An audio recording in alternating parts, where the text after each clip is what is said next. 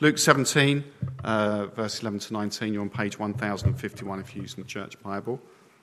In here, Luke 17, uh, 11 to 19. It says 10, it's the story of 10 people being healed of leprosy. They cried out to Jesus, he answered them, and then we're going to see what their reaction was.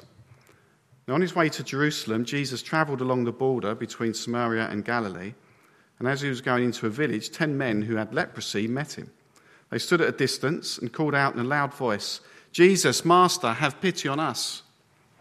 When he saw them, he said, Go, show yourselves to the priests. And as they went, they were cleansed. One of them, when he saw he was healed, came back, praising God in a loud voice. He threw himself at Jesus' feet and thanked him, and he was a Samaritan. Jesus asked, Were not all ten cleansed?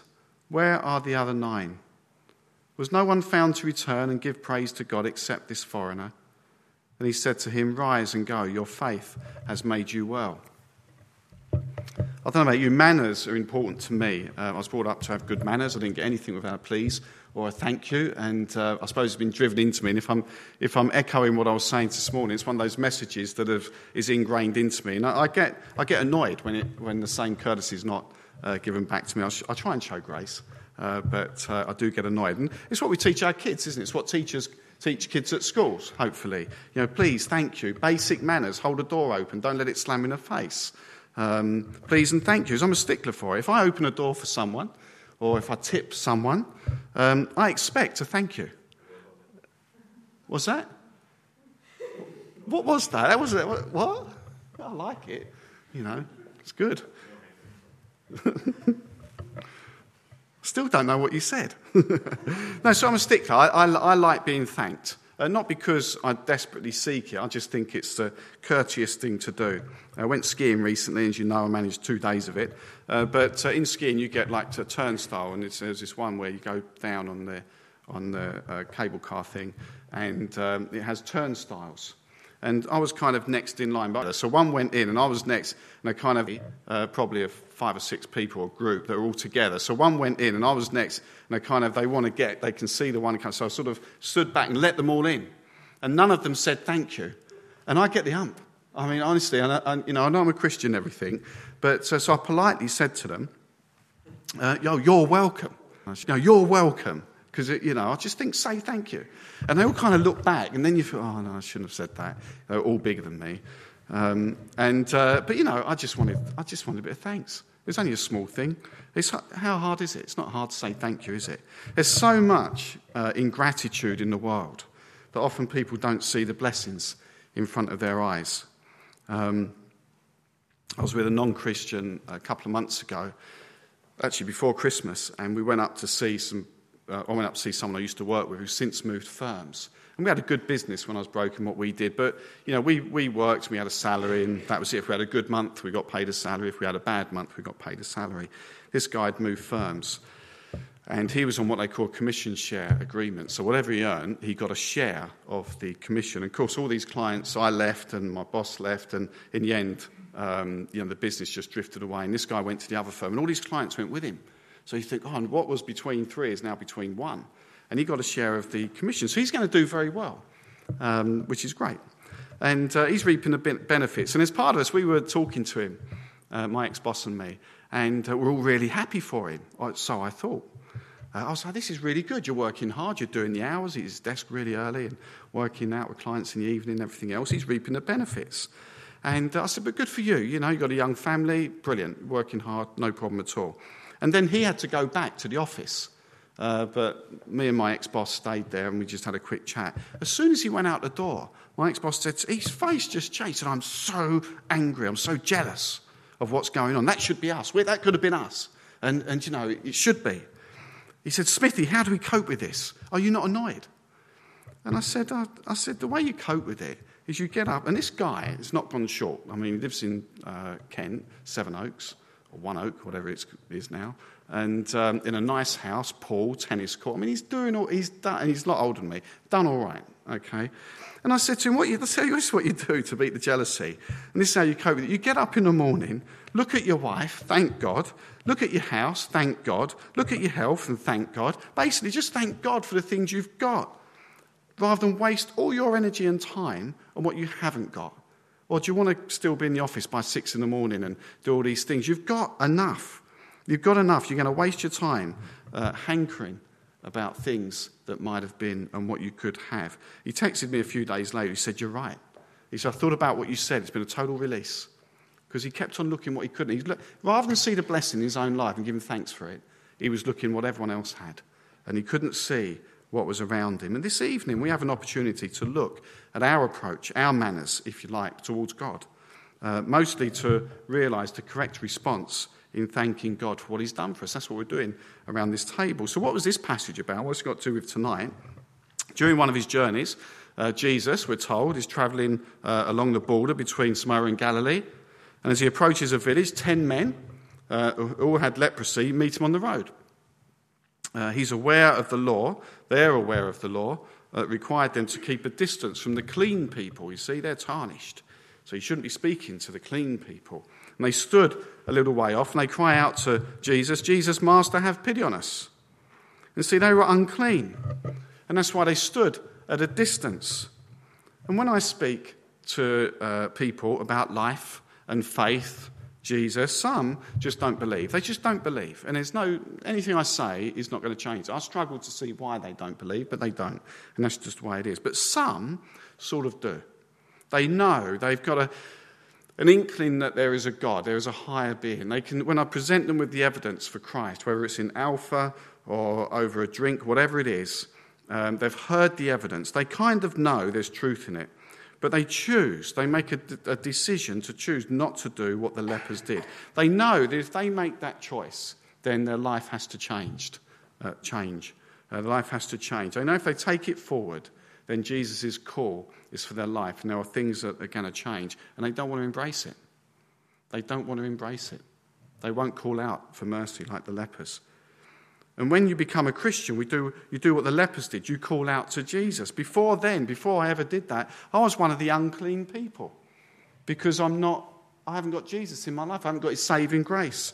I was unclean. But now, when we come to this table, I'm cleansed.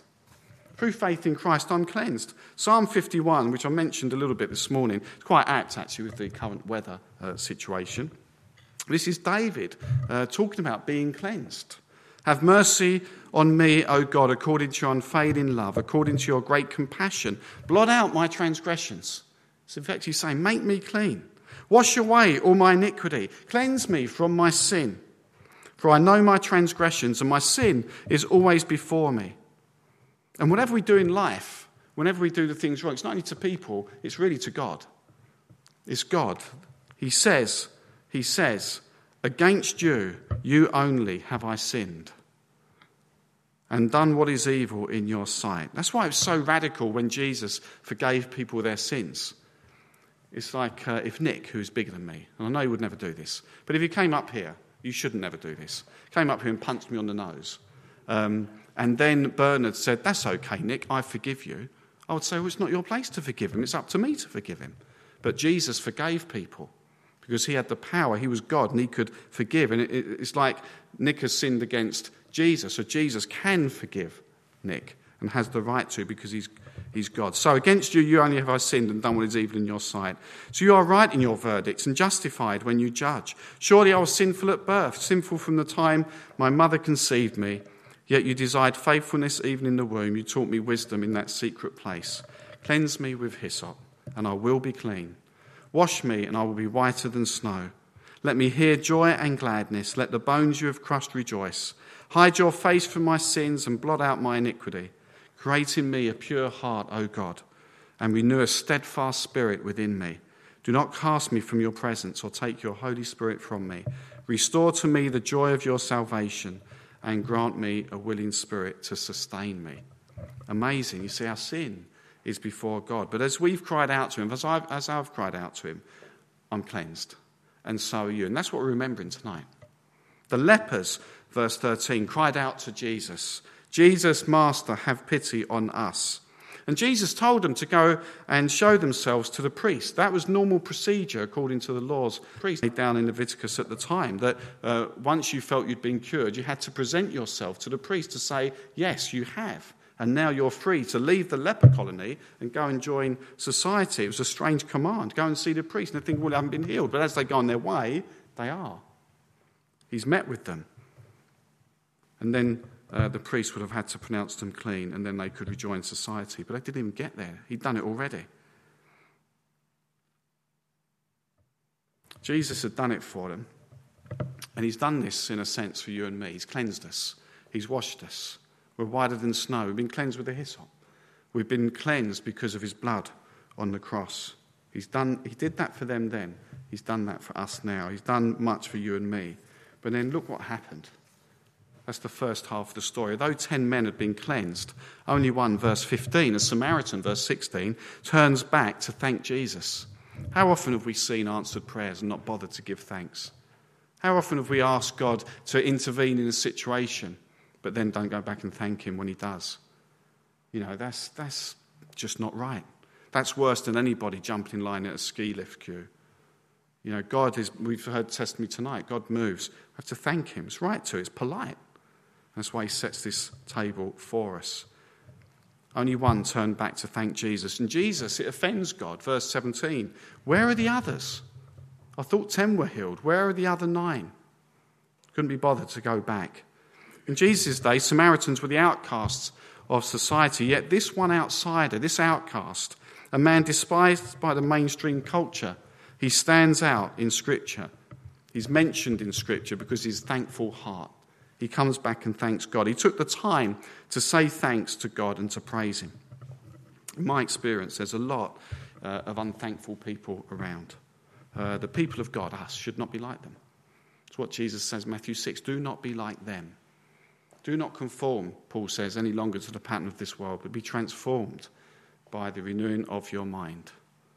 We're not to be like them. We are a thankful people. We're a grateful people, not least for what Christ has done, but also for our lives, our homes, our families.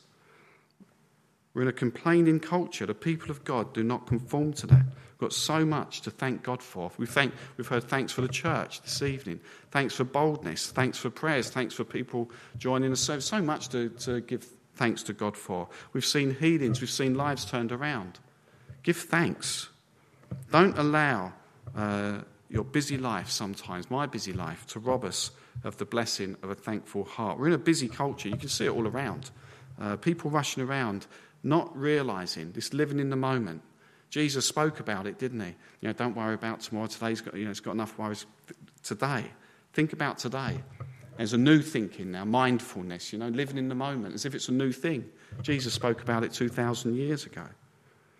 Becoming a person of gratitude. I find I'm less, not that I'm depressed, but I'm less, you know, it's a blessing to give thanks.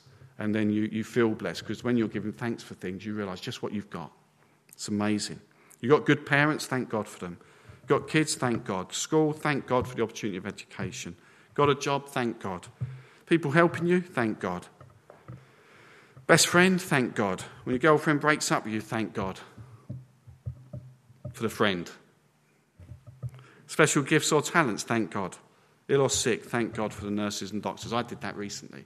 I was so grateful. Uh, they didn't speak English, but I knew they were going to help me, and I was pleased and I thank God for them. The Bible says to give thanks in all circumstances. It doesn't mean to say I thanked God for what happened to me, although I have to say I do see blessing in that and what's happened since. Um, but I can thank God in spite of what's happened. Uh, I don't have to thank God for a broken leg. I can thank God in spite of a broken leg. There's always something to give thanks for. And look around, we have so much to thank God for. Don't focus on what you haven't got, like that silly friend of mine. You'll be miserable looking at other people and other circumstances. We've got so much ourselves. Uh, pressures to have the latest thing. It's just all a lie, really. The people of God stand out from the crowd because they know how to thank God and others, not just sometimes, but every time. And communion for us is a place, a time to stop, to pause, to ponder the things of God and what He's done for us. Ultimately, the cross really, which, which it's above everything. We could have everything in the world, but without Christ, we're doomed. And so we come to the table thanking God. So we're going to stop and pause and ponder the things of God. You can say with the psalmist, Have mercy on me, O God. Blot out my transgressions. Cleanse me from my sin. Against you have I sinned. Cleanse me with the hyssop. Wash me, and I shall be whiter than snow. Jesus said, Do this in remembrance of me. Um, he's reminding us to say thank you. Isn't that amazing? Because we need reminding to thank God. So I'm just going to pause uh, for a short while. And you can bring those things before God that you need to bring before Him. Um, and then we'll give thanks for the uh, bread and the wine. Maybe Gary, could you come up and you can, when after a minute or so, just give thanks for the bread and the wine, what they represent, the body given for you, and the blood shed for you. It's time to give thanks.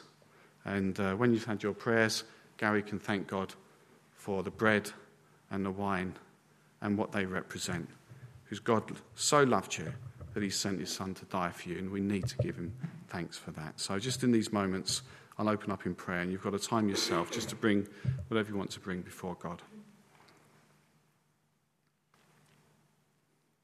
Father, we thank you that you're listening. We thank you for your presence. And Holy Spirit, I pray now you bring things to mind that we have to bring before you. I pray, Lord, that uh, we'll fill your ministry to us by the presence and power of your Holy Spirit.